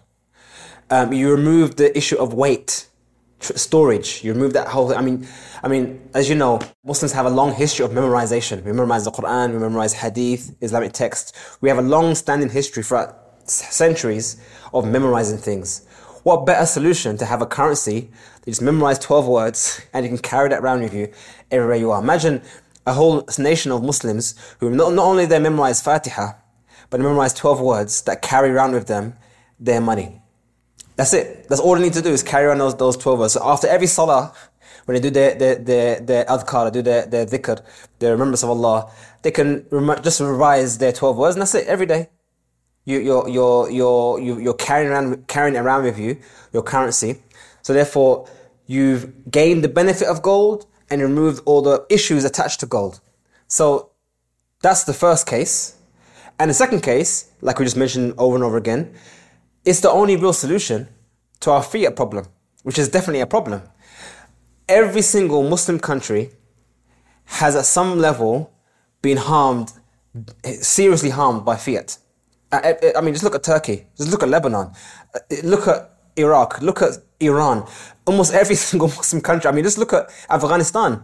They had $4 billion of their currency just held by the American government for no valid explanation because they don't like their, their government or they don't like their policy, just held it. So we're already seeing in this day and age, Muslim nations, states, governments, people are harmed on a daily basis by fiat. So why are we why are we as a collective still holding on to this thing? It's almost like a like a an abused wife where you say to her, look, you know you can you can get talaq, you can get divorced. No, no, no, no. I'm happy with the beating. Every day I'll just take it because I see no other solution. No, there are other solutions. There are other solutions out there. So, yeah, so back to the point. Bitcoin as a base layer is halal. But to add to that, it's a solution out of fiat. Now, one could say, okay, if there was another currency that did the exact same thing as Bitcoin, but it's not Bitcoin, what would you say about that? I'll say if it, if it has all the properties of Bitcoin, then why not? I mean, there's nothing intrinsically about the code of Bitcoin that makes it special, but there's things, there's there are properties attached to Bitcoin that makes Bitcoin special. So, like I said, you can go, you can go to GitHub, clone the repository, and launch your own Saifedean coin or your own Tucker coin, and it'll be exact co- clone of Bitcoin, but it's not Bitcoin because there's more to Bitcoin than just the actual code. There's the consensus that has built around it. There's the miners. There's the infrastructure. There's so much things attached to Bitcoin that you can't actually, well, not feasibly replicate that. If you could, then so be it. That coin and Bitcoin and whatever, whichever one possible. I'm not saying Bitcoin is sent from the heavens. It's not like like that. But Bitcoin does have properties that number one are unique to Bitcoin, and number two, I would argue it's almost impossible to do again. You, you can't do it again. You can't redo a Bitcoin. The history of Bitcoin is, is so unique. You can't you can't replicate that at all. It's, it's not it's not possible.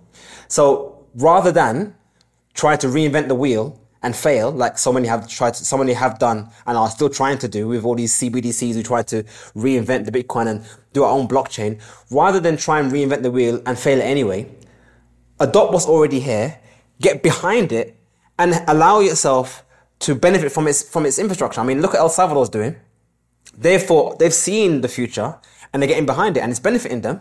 So I reckon Muslim countries should try their best right now to get behind it before it's too late. Because, like I said, once the game theory starts kicking in and other countries start already start mining, which is already happening, nation states are already mining Bitcoin. I think if, if Muslim nations get behind it, they can now release themselves from the current system that they are in and be in a more fairer system. And uh, that will be the last point I'll mention the issue of fairness. One property about gold, which is very important, and that is its intrinsic fairness, fairness about it.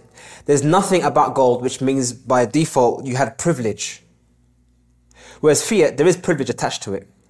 Likewise, the Bitcoin, which is even more so, there is no privilege attached to any holder of Bitcoin. You may hold millions of Bitcoin, but that doesn't, that doesn't give you any privilege over the network. And that is a property which is necessary right now. A currency that no one has control over. It's just there. You use it, you benefit from, benefit from it. If you don't want to use it, you're only harming yourself. So fair enough. We need that non-biased, non-censorable, decentralized network that we all use in fairness. That's why I don't even advocate for a Muslim coin or an Islam Islamic coin. It's a stupid. Why have an Islamic coin? We need a coin that is that is is open for the humanity. Anyone can use it. That's that's what makes it fair. That's what makes it useful. No one's gonna transact with an Islamic Islamic coin. Well, actually, some may some may be stupid enough to use the Islamic coin, but but you need a coin that is nothing. It's just it's just it's just there. It has no political agenda. It has no ideology. It has no leaning. It's not left. It's not right. It's just there. Use it. And that's, that's what gold is. Gold is just there. Yeah, no, I agree entirely. Now, what about uh, other currencies, other digital currencies, or uh, I shouldn't say other digital currencies, I should say, what about cryptocurrencies? Uh, what about things other than Bitcoin? What is your uh, Islamic opinion of them? So, my Islamic opinion on them has developed somewhat from when I was from 2017. So, like I said, when I heard about Bitcoin, I had no idea there were other coins. Be realistic. I only found out there were other coins when I downloaded the app and I was trying to install it on my website. And when I tried to click Bitcoin, there was this, there was this list of other coins. There was Feather Coin, and then there was another Litecoin. There was other coins. I, I, I had no idea what they were. So I just, I just kind of ignored them. I, did, I didn't know what it was. I ignored them. And then as I went down the rabbit hole, I discovered there was Ethereum and there's other coins, these other coins. And then, as you normally do, you think, oh wait, you kind of build it, buy into the narratives. Oh, this coin you can do this with it, this coin you could do that with it, and it sounded interesting to me um, as an idea. I was never really pushing the idea of that these coins could be a currency because as a currency, Bitcoin is Bitcoin. But these other coins, they gave these narratives that you could do this with it, you could do decentralized internet, and you can have decentralized this and that and the other. It sounded, it sounded interesting to me at the time. But as I started to learn more about Bitcoin and through experience, you realize that those ideas they had, even if they were interesting, even if they were good ideas, you don't need to issue a new coin for it. And it kind of revealed the secret that, that, that that they're just basically scams. They're only issuing the coin so they can kind of get around the securities thing or get they can get basically they can get a, a cash injection into their ideas and then they can develop the ideas. Some are, some have good ideas and some actually wanted to do these good ideas. You know, some were, some are genuine. And maybe this is an idea to get these coins out there and it can fund development. Maybe some of the innocent, I'm not gonna say all of them were actual scams trying to rob you, but the incentives always turn out, turn out that way. You've, you've now got one, 10, 50 million dollars worth of these coins from, from selling on the market. What incentive do you have to actually fulfill your, your, your promise? You promised to deliver a decentralized internet through your system and your tokens. You've sold your tokens. You got the money now. I mean, what's pushing me now to do the job? And that's the problem. So that, I, there was even actually, there was this one token, I'm not going to mention the name that had a really good idea. It was, again, I mentioned it was decentralized internet. The idea was that you have these nodes, you can run a, your own program, you can, you can essentially share your bandwidth and get paid for the use of your bandwidth. It's like a Tor, basically. They're telling you want to re- replicate Tor, but rather than Tor being a voluntary thing, you can get paid for it. Sounds like, good, sounds like, sounds like a good idea, innit? So I said to the guys, look, I looked at your thing, it looks quite good. I like the idea. But why not just use Bitcoin? And um, you can imagine that when I mentioned that, the room went quiet because because how would you fund your activity then? I mean, it was quickly shut down as an idea, and at that point, I kind of realized what is really the goal here because your idea is a good idea. You've got the code base. You, you, you kind of you've already produced like a, a, a beta model of your thing. So why not just use Lightning? I mean, it's even better. Why, how does it even make sense to run a decentralized network using an Ethereum token. Just to use the network, you have to buy ETH just to use your token. It makes no sense. Just use Lightning. Lightning is Lightning is Lightning, and you can send packets of Bitcoin, satoshis, with your data. That makes more sense. But the idea was never taken up because the incentive is not to actually build your project; it's to actually make money. So, my conclusion after a long um, look at these, these projects, I, I used to consult for uh, crypto um, investments. That's why my initial name was Crypto Hash Review. My idea was I would give you a review, an Islamic review of your crypto. And after advising many people and being paid for it even, it, it just, the conclusion was just just buy Bitcoin. You're wasting your time. It doesn't make any sense. And Alhamdulillah, Alhamdulillah, I've saved many people from disaster. They, they paid for my consultation. They brought me their, their shitcoin and I said to them, just sell your coin and buy Bitcoin. And one brother was like, no, brother, this has got, they got a good team and look at this and look at that. I said, look, I'm telling you, just buy Bitcoin. And the guy reluctantly said, oh, okay, okay. I, I knew he, he kind of wasn't really feeling it. But Alhamdulillah, about three months after that, he, he came back to me and said, you know, brother, thank you. Jazakallah khair. Because literally a few weeks after that, it went to zero. so, um, Alhamdulillah, I, I saved many people's lives from that. So, uh, in conclusion, my view now about other token, other currencies is that this. I do believe there is a future in the tokenization of real world assets as a mechanism of making it easy to buy and invest. So I have property. I don't, sorry, I have, I have a property. I want to sell it. I can't find a buyer who's going to buy the entire property.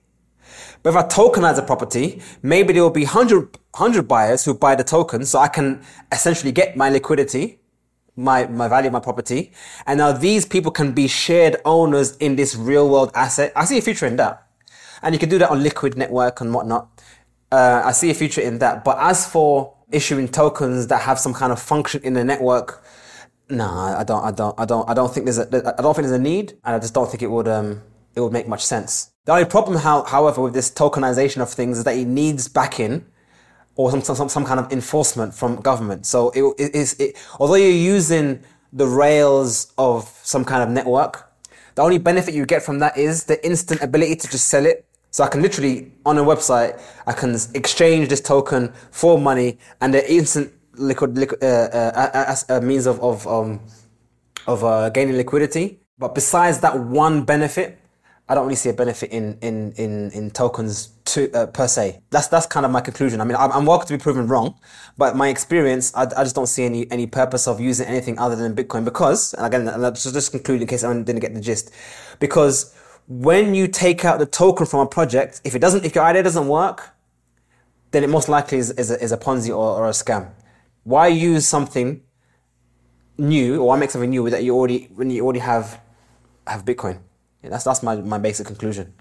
Yeah, and I think um, you know a lot of people obviously see the stories of the shitcoiners that uh, managed to make significant gains, but um, there's at least twenty five thousand digital currencies other than Bitcoin right now, but there's a handful or maybe two handfuls of currencies that have outperformed Bitcoin over any kind of significant uh, period of time. And so the idea that you could have picked these few currencies out of the sea of thousands and tens of thousands of others is complete fiction. And of course, you know, this is survivorship bias. You look at the ones that uh, successfully picked, well, I wouldn't say successfully, that luckily picked. luckily the, picked, uh, yeah. One. It was an purely luck. Yeah, yeah, that luckily picked the ones that ended up uh, shooting up. And of course, these people end up having more money and end up becoming more visible and end up t- telling the world about their story. And you think this is, and, and so if you look at these uh, five or four or ten or how, no matter how many currencies and their people, you think, yeah, there's the, you, you can outperform Bitcoin with these currencies. But of course, if you look overall, that there's no way to tell which one of these fake narratives is going to catch on, which one of them is going to have the marketing that's going to make it. And ultimately, you're just uh, gambling on fraud. You're gambling on fraudulent, um, incorrect narratives that are being peddled in order to, um, as you said, avoid securities law or just benefit from the ability to print money.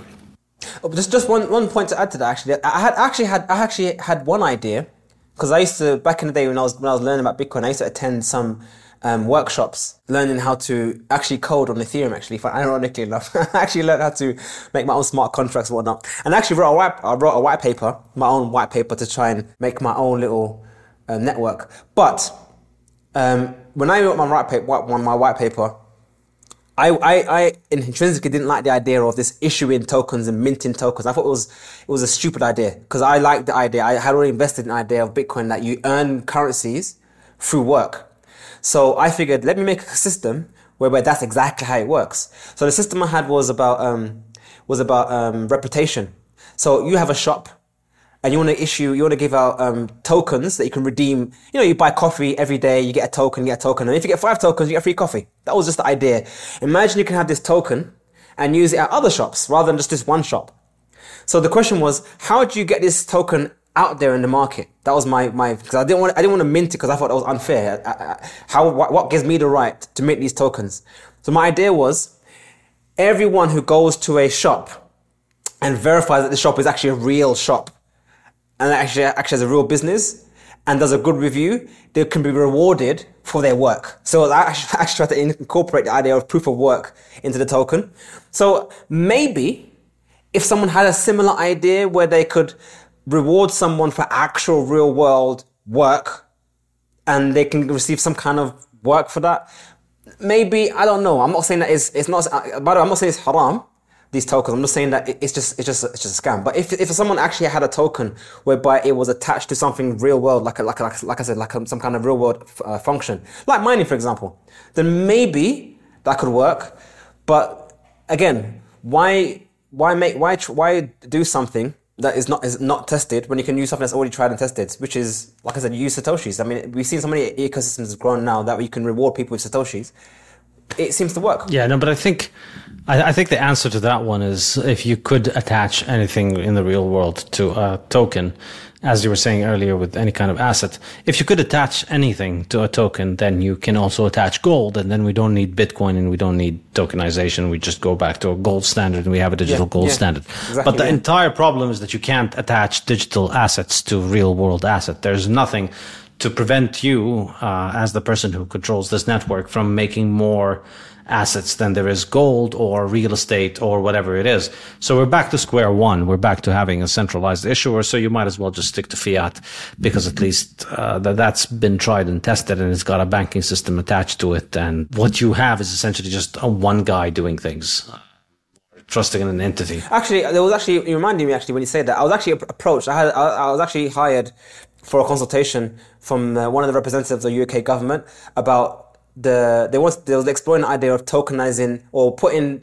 the land registry on the blockchain, and we went through a whole two hours hashing out this idea. How would it work? and the conclusion was, it's not going to work. because he gave me all these different scenarios how it could work, and I said, yeah, but you have the fundamental problem is you've made an immutable ledger. What happens if someone comes to someone's house at gunpoint and convinces them to send that house to another person's wallet? And then you as the government wants to undo that because it's obviously it's, it's a crime. You can't do that. I mean, he, yeah, he still has the house. He still lives in the house. But now the whole system, what does the system mean then? You have a system which says this other guy is the owner, but we all know he isn't the owner. And you've made a system that is immutable. It just it just doesn't work. It just doesn't work. It makes no sense. Absolutely. No sense, and what if I hack your private keys? Do do I get to go into your house and evict you from the house? exactly. It so doesn't it, work. It, it, doesn't. It doesn't work. So you, there's going to have to be an authority that overrules whatever the private key tells you and tells you, nope, that house is this guy's. Yeah. And so you're trusting that authority anyway. And so we're back to just the same thing. So all of these stories only make sense as excuses to print money. The more time you spend in the uh, crypto universe, the more time you spend looking into shitcoins, the more you realize there's absolutely no reason to use anything other than Bitcoin except you, you want to have a money printer for yourself. And this, you know, a lot of people think, oh, you're not being open minded. Oh, you know, you, you, you're anti innovation.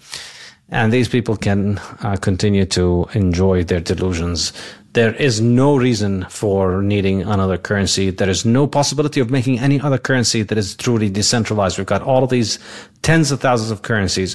It would take me 15 minutes of Googling for any single one of them to find you the list of names that you could lock up and um, put a gun to their head and have them change the protocol. Yeah. So the idea that you can make something decentralized like Bitcoin is fictitious And so it's Bitcoin or fiat slavery. That's the only choice. You know what's interesting about, about Bitcoin? I think, again, one of its properties about Bitcoin, like I said, Bitcoin is more than just the code, it's properties. And what's interesting about Bitcoin and fascinating to me really is that the technology that Satoshi, I mean, Satoshi, what did he really do? Did he, did he do anything which is really new? No, he put together multiple ideas into this package called Bitcoin and, he, and, and what's unique and, and amazing about this is that it only really, really works in that one system, Bitcoin. it's like put it into any other system, it just doesn't seem to, work. It only actually worked in that one time solution of Bitcoin that it could have gone, I mean, it could have gone wrong. Maybe Satoshi made a mistake. Maybe he, maybe he, he maybe he, he, he, he's still alive. So many things could have gone wrong, but so many things came together. So many pieces came together almost miraculously. And that's why I say you can't actually redo Bitcoin the system can't be remade. I think a good way of thinking of it is that it's like a jailbreak. You know, somebody figured out a plan to get out of the fiat jail, and that plan could only work once because once you've done it and once you've escaped, they're going to figure out how you did it and they're going to close it. You yeah. know, you figured out he's going to dig a wall hole or he's going to build a ladder or something and get out. And then once you they figured out, once they've seen this guy break out, they're going to build something that's going to stop it. This is exactly where we are. So yeah, it exactly. could only be done once. After you've done it once, any any person who's going to do it is doing it as a proprietary system because it had to work as a neutral network and it yeah. worked the first time as a neutral network.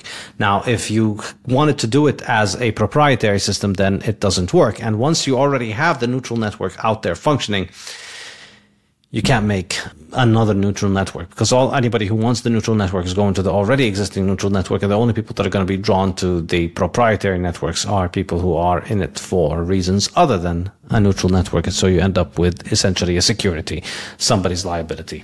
And i think uh, uh, I, I know many many muslims may, may object to what i'm going to say next but if you think about it uh, if you if you look at the islamic belief of qadr whereby everything is pre-decreed and allah has decreed things to be as it is if you look at our current situation where, we ha- where we've been living in the last 50 years in a fiat world, in a world of riba, and you have this system that if you actually analyze it, it shouldn't have happened. I mean, there was every reason for things to go the other way. Either Satoshi to, to still be alive and, and take control of the system, or there's so many things that could have gone wrong that it didn't go wrong, that this is literally like a, a gift to mankind to say, look, here's your opportunity to exit this interest-based credit system. And this is the only opportunity you have. I, I'm not saying, I'm not saying that Satoshi is an angel or, or sent down from the heavens, but I am saying that unless someone can show me a feasible alternative to Bitcoin, Muslims have no alternative but to embrace this because it's like I said, it's either the the pork or the beef. There is nothing else in the middle. So those who say, oh, but brother, but brother, how do you know it's this and that? Look, forget the argument. If you don't like Bitcoin, fine. I don't mind. You, you can you can hate it as much as you like, but un, unless you give me an alternative to fiat that also works, you have no argument. That's that's that's that's the only conclusion. Even if you want to say, "Oh, but brother, how do you know it's decentralized? How did who is Satoshi Nakamoto?" Bro, it's irrelevant. It's irrelevant. The issue is this: you don't like Bitcoin, fine. Don't like it, hate it as much as you like, but we acknowledge and we agree that fiat is haram. What alternative do you actually have today that I can act upon now other than Bitcoin? Because if you don't have that, your argument is pointless. You're just arguing over semantics. You have Bitcoin and you have fiat, and there's nothing else. So you choose. That's that's that's my that's what I've come to at the moment. People argue, I, I, get frustrated now. I'm like, okay, I can't I can't be asked with the argument anymore because unless you've brought me a solution, I don't see any any alternative. Just just wake up. Exactly. I think this is the key thing that it's not it's it's not like we're at offering you a new phone or you know this is a faster iPhone or this is a fancier Android. Uh, this is uh, it's it's not just a new feature that's nice to have. If you care about um, your religious beliefs as a Muslim, and if you care about justice in the world in general, yeah, you don't even yeah. have to be a Muslim. If you don't like the idea of living in a world where a small tiny percentage of humanity gets to siphon off the wealth of all the rest of humanity because they have access to the money printer, to the fiat debt printer, then this is your only way out. And the vast majority of people um, who have any kind of I should say, you know, a, a bigger outlook on life beyond their day to day eating and surviving, the people who care about political or economic issues, the people who are upset about poverty or about uh, inequality, the vast majority of those people, they're upset about things that are caused by inflation. They may not understand it. They may not, uh, they may be brainwashed to believe moronic leftist ideas that this is all the result of capitalism and free trade or whatever. But the reality is, if you really understood what you're upset about, you would understand that the real issue is inflation. And so if you think that is a problem. Your only way out is Bitcoin. Your only way out of this system is Bitcoin. And so therefore, as a Muslim, as any person who cares about justice, who cares about uh, humanity, who cares about not living in a world where you're enslaved and need to constantly work harder to provide for others to commit all kinds of horrible crimes, this is the only alternative. And so the onus is on you to prove why sticking to debt slavery with fiat is superior to this new technology. The onus is not on the people who have this new technology to show you why it has all these fancy bells and whistles that make it better than your debt slavery system because the only working alternative to Bitcoin is fiat debt slavery. And the funny, and the funny thing is that just as a, just as a, just to, I would say, put the nail in the coffin if he actually was to ignore inflation, and if he actually was to even ignore interest, ignore riba as, as an issue. Imagine there was no issue, the issue is not is riba, the issue is not inflation, the issue is not the, the IMF and the, the, the, the continuing effect. None, none of that's the issue. The simple fact is, transacting using banks is inefficient way of doing business. I mean, let me give you an example. I mentioned to you just, just a, a, a half an hour ago. There was the guy who I who asked me to transfer to him money to hire his flat, his apartment, uh, when I was doing Umrah. That was about almost two weeks ago. Would you believe? That, would you believe? I told you that his money hasn't arrived in his account yet. Why? Because the bank sent me a list of questions. Who is this person? How do you know him? What's the reason for your transactions? Where's the source of your money? And is there a third party involved? What's his name of uh, name and address? What's his date of birth? These, I'm not joking. These are the questions they asked me. I replied to them almost 10 days ago. And to this moment today, the guy's messaging me, where's my money? I'm like, look, I sent it to you. It left my bank account. You asked your bank. I don't know where it is. and I'm, I, I, I, I thought I'd saying to him, if you just accepted Bitcoin, it would have been over. Just like I say, that this, these are things that every person, Muslim or non-Muslim, we recognize immediately that the fact that the banks control your money and they KYC your money and they ultimately decide when and where you spend your money, this is enough reason to leave that system. That's enough reason. I mean, look at, look at Russia. They had their money seized. That's enough reason to leave fiat because someone else ultimately controls your, your, your, your income. It controls your, your wealth. That is one of the features that is undeniable, unarguable about comparing Bitcoin and fiat. With Bitcoin, I can send my money to you immediately, and not a single human being can stop that from going, going ahead. If I pay the fees and it's mined in a block, it's done and dusted. Whereas in the fiat system, I put your de- bank details in, I press send, and after that I'm making dua. I'm praying, oh Allah, please let the money get there in time. Oh Allah, please don't let him stop it. Oh Allah, please don't let them, let, let them close down my account because of some reason I don't understand. You have to, every transaction you're, you're making dua. I'm not joking. I, I hate using the bank because every time I open the app, I have to make the art. Yeah. It's, still, it's, it's still functional. I've had accounts closed down, no explanation, just closed. So at the very least, ignore all the issues of fiat, ignore, I mean, of, of, of interest, and ignore issues of inflation. Fundamentally, it's a broken system. It's broken as yeah. a system. No, I agree. All right, we have a question from Harry uh, who asks if the value of the dinar, dirham, or BTC increases over time, we would tend to hoard money itself. Could you comment on hoarding, nisab, and demurrage, please? Do you have thoughts on yeah, that? So just, just to clarify, what he mentioned some words here. They mentioned the word nisab. So for those who don't know, uh, Muslims have uh, have uh, in Muslim beliefs in religion we have something called zakah. Essentially, it's, it's a money taken 2.5 percent of your wealth that you've held and stored for a year over a certain limit. Once you have this threshold, and you had that for over a year, you pay 2.5% every year in zakah to eight people or eight eight categories. One is poor, those who have debts, and the, the, the traveler, all that kind of stuff. So these, they receive your donation. But that's only if you have this threshold. And that threshold is about 81 grams of gold, which is about, I think now $4,300.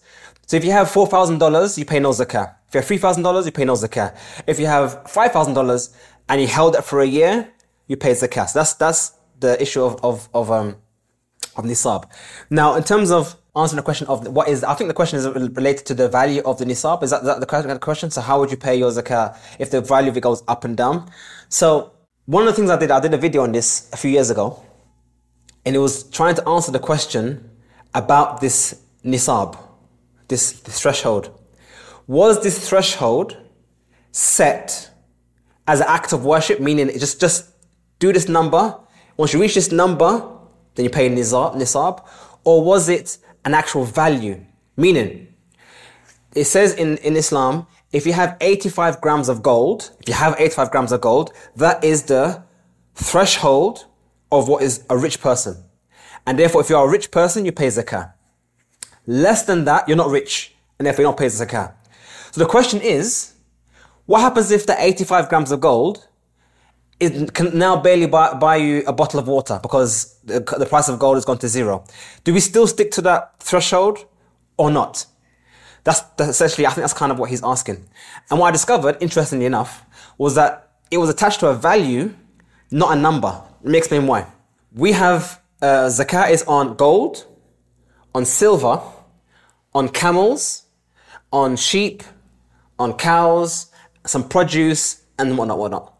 So when you look, actually look at the, the, the number of camels you need to have, the number of sheep you need to have, the number of silver you need to have, the number of amount of gold you need to have, and what is the that that threshold. At the time of the Message of Allah, they actually were all the same value. Meaning, for 85 grams of gold, you could buy five camels. And for five camels, you could buy, you could exchange for 40 sheep. And for 40 sheep, you can exchange for 200 dirham. I.e., they were all the same value. They were all actually the same value. So fast forward now to the 21st century. What do we do? What do, do we still stick to a value or do we, or, do, or, does, or does it change? Ironically, gold, what you could buy for gold today, if you actually look at the text, Islamic text, is actually the same you could buy for gold today, uh, back in them. As in, if you actually look at how much 85, 85 grams of gold could buy you today, it actually would buy the same amount of camels you could buy back then. It actually hasn't changed, ironically. But silver it has. So the only issue we have at the moment, Islamically speaking, is with the value of silver, not with gold. So the nisab of, of, of, gold is the same. It hasn't changed. And the camels and sheep is still the same thing. You still, you still do the same things you can do with a camel and sheep and still have the same. But silver, it has changed. Back at the time, at the time in Message of Allah, the ratio between gold and silver was seven grams to one gram of gold. Seven grams of silver was equal to one gram of gold at the time of the Prophet, Prophet, Muhammad. Today, it's about 70 to one. So it's actually drastically changed. If you was to pay zakah today, if you was to say, say, okay, how would I pay zakah in my fiat money? I would say use the value of gold as your nisab, as your threshold, because that has remained constant throughout the ages. But don't use the value of silver, because that has been decimated. So if you look at the nisab of gold, that's about $4,300. If you look at the, nisab of silver, it's about $500. So technically speaking, if you go by the, the, the threshold of silver, you're considered rich if you just had $500, which we know is not the case. Whereas if you look at nisab of gold, $4,500 is the, the minimum threshold of that, and that actually adds up to be the same. So applying that now to Bitcoin, I would use the value of gold when weighing Bitcoin. And actually, ironically, if you're interested, I actually have a chart on TradingView.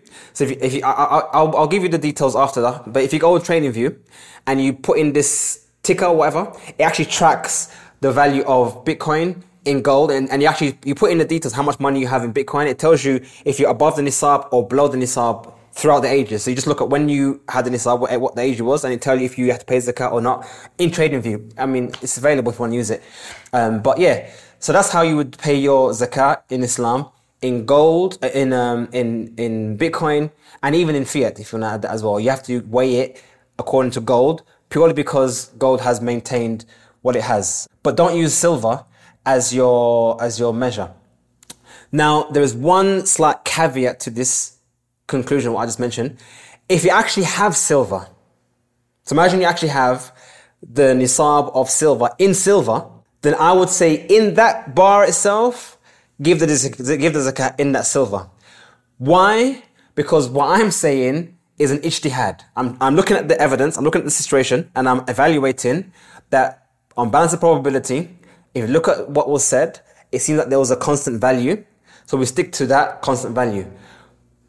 But when it comes to silver, just for the sake of the actual number being mentioned, in that piece of silver, pay your zakat in that silver. Not in all your, your overall wealth, but just in the actual silver bars you might have in your house, which I, am guessing 99.999% of people don't have, don't have 200 um, dirhams in the house. But if you did happen to have them, hopefully none of my listeners, after all of my tirades against silver, I, I, really hope if you're listening, uh, get rid of your silver as quickly yeah, as you can. It's not, um, but but on a side note, I, I, know sometimes I go on a bit, but on a side note, there's one actual in- interesting argument I make towards uh, Muslims who have an issue about the volatility of, of Bitcoin. They say, oh, how can you use Bitcoin? How can it be currency? It's so volatile. I said, okay, I concede Bitcoin is volatile. But you also concede that silver is currency, Islamically speaking. How volatile is silver? Can you feasibly use silver as a currency? If you say, if they say yes, they by definition have to accept Bitcoin because silver is as volatile as Bitcoin. During COVID, it went from $15 an ounce to $30 an ounce. That's almost doubling in a couple of months. That's, that's, that's Bitcoin ter- territory right there. So if Muslims accept silver as a currency, by definition, they have to accept Bitcoin as currency, or, sorry, rephrase that. If they accept the volatility of silver, they have to also accept the volatility of Bitcoin because they're, they're the same.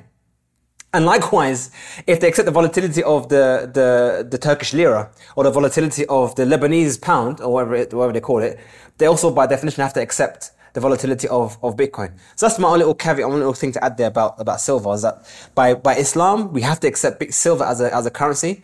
And therefore, if it's volatile in silver, then it's also volatile in Bitcoin and it's fine. Yeah, I think you know volatility is just um, people dealing with goods on the market. Price goes up and down that's just how the prices work. I think you cannot establish a religious uh, limit on how much volatility. Uh, there are no volatility indices anywhere in religious scripture, so um, it's it's it's it's inevitable.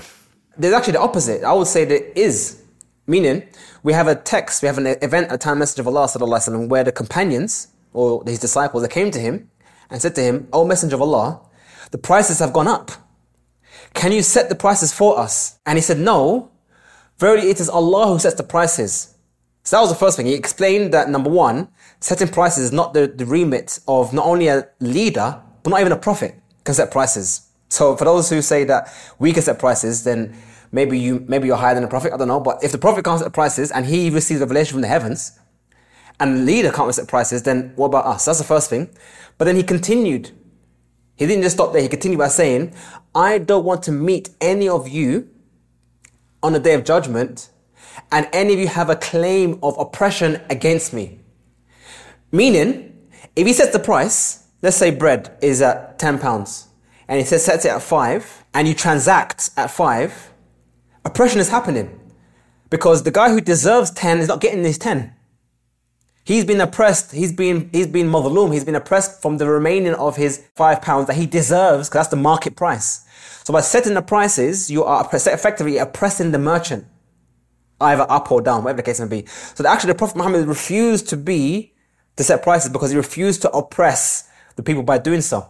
So we actually have a precedent, Islamically speaking, that number one, volatility existed at the time of the message of Allah. They actually had volatility, and number two there, there was actually a need to address the volatility. They said set the prices because it's becoming expensive. But he refused to do so. So I can make a claim, Islamically speaking, that it's number one, volatilities existed from, from, the, from the beginning. So there's, there, you can't, you can't say it's a new thing. It's not a new phenomenon, it's an old phenomenon. And number two, he didn't try to fight volatility, he embraced it. You can you can say so. I'll, I'll probably say that there's actually maybe a case to be made that volatility is okay. volatility is, is the market. Yeah. Yeah, no, I agree with you entirely. Muaawiyah, thank you so much for your time. Really appreciate it. Thanks for having this me. has been a very fascinating uh, and useful conversation, and I hope it gives our listeners plenty of food for thought. Halal food for thought, obviously. Thanks for having me. Halal food, alhamdulillah, Jazakallah khair. Thanks for having me. It's a good opportunity to come here, and I'm, I'm glad to have, uh, to share the, the, the Islamic stance um, in regards to Bitcoin because I think it's very important um, for Muslims to to wake up. And I think you gave in a perfect analogy. I mean, when, when you when you said it, it, it, it literally it was like a smack in the face.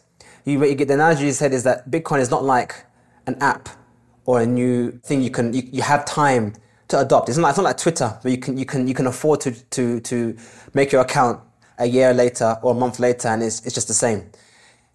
The longer you take to realize it, the worse off it will become to you. I mean, imagine imagine a world where everyone else on planet Earth adopts Bitcoin except the Muslims. And then at that point we decide, okay, now it's halal because everyone's using it. Can you imagine what will be the case and how disadvantaged uh, Muslims would be by default? As in, the thing we need to survive or escape interest is now adopted by everyone else, and we now have to pay that premium, whatever the price of Bitcoin is at the time. I mean, we're just harming ourselves by, by delaying. So hopefully Muslims will listen. At the very least, don't say don't buy it on my behalf. Don't buy it because I said so, because Saifedean says so. But but at least open a book and educate yourself. I mean, I mean, your religion deserves that. That you educate yourself and make the effort to escape riba. All right, tell us more about where people can find you and uh, what you do online. Um, at the moment, uh, I mean, I have, I, I, I, I made a few videos, not a few. I mean, I made, I tried to make. I have a YouTube video account called uh, BTC divided by zero, um, and essentially I have like a, almost 200 videos where I explain what Bitcoin is. I try to do so from first principles, from an Islamic perspective, bring in Islamic analogies, like for example, how uh, how Islam we have memorized the Quran through mutawatir. We try to give uh, examples how you can understand Bitcoin from an Islamic perspective, even on a technical level. And more importantly, I've also have a, a series of videos in a in a in a respectful manner, uh, addressing the objections by scholars of Bitcoin. I think that's probably one of the most important things I've, I've, I've developed. So I've, I've gone through videos of those who objected towards Bitcoin scholars, and I've tried to address them one by one. So hopefully that will serve as a, as a, as a means for all of us to educate themselves and, and, use- and, and remove some of the doubts in their minds, because obviously people have doubts. So that's, that's, that's probably the first protocol. And obviously you can find me on Twitter uh, as well. Uh, I do post uh, often on Twitter. What was your handle? Your Twitter handle? Twitter handle is uh, BTC divided by zero. Okay. Yeah, BTC divided by zero. It used to be. Oh no no no not Twitter. And we'll we'll be posting the links. So not Twitter. Twitter I haven't because I wasn't sure. So everything else is that, but Twitter specifically it's C underscore hash review because it used to be that that old Okay. uh, yeah, crypto hash review. I wasn't sure if I changed it. What I mean by my old post, I wasn't sure what, how that would work, so I left it as it is. But um, generally speaking, the name is that, but the actual handle is C underscore hash review. Excellent. All right, we'll be posting all these links in the show notes. Um, thank you so much again, Muaawiyah. Thanks for having me. and, uh, well, I will hopefully have you over again. Inshallah, inshallah. Jazakallah khairan. Thanks. Inshallah. Take care. Bye bye.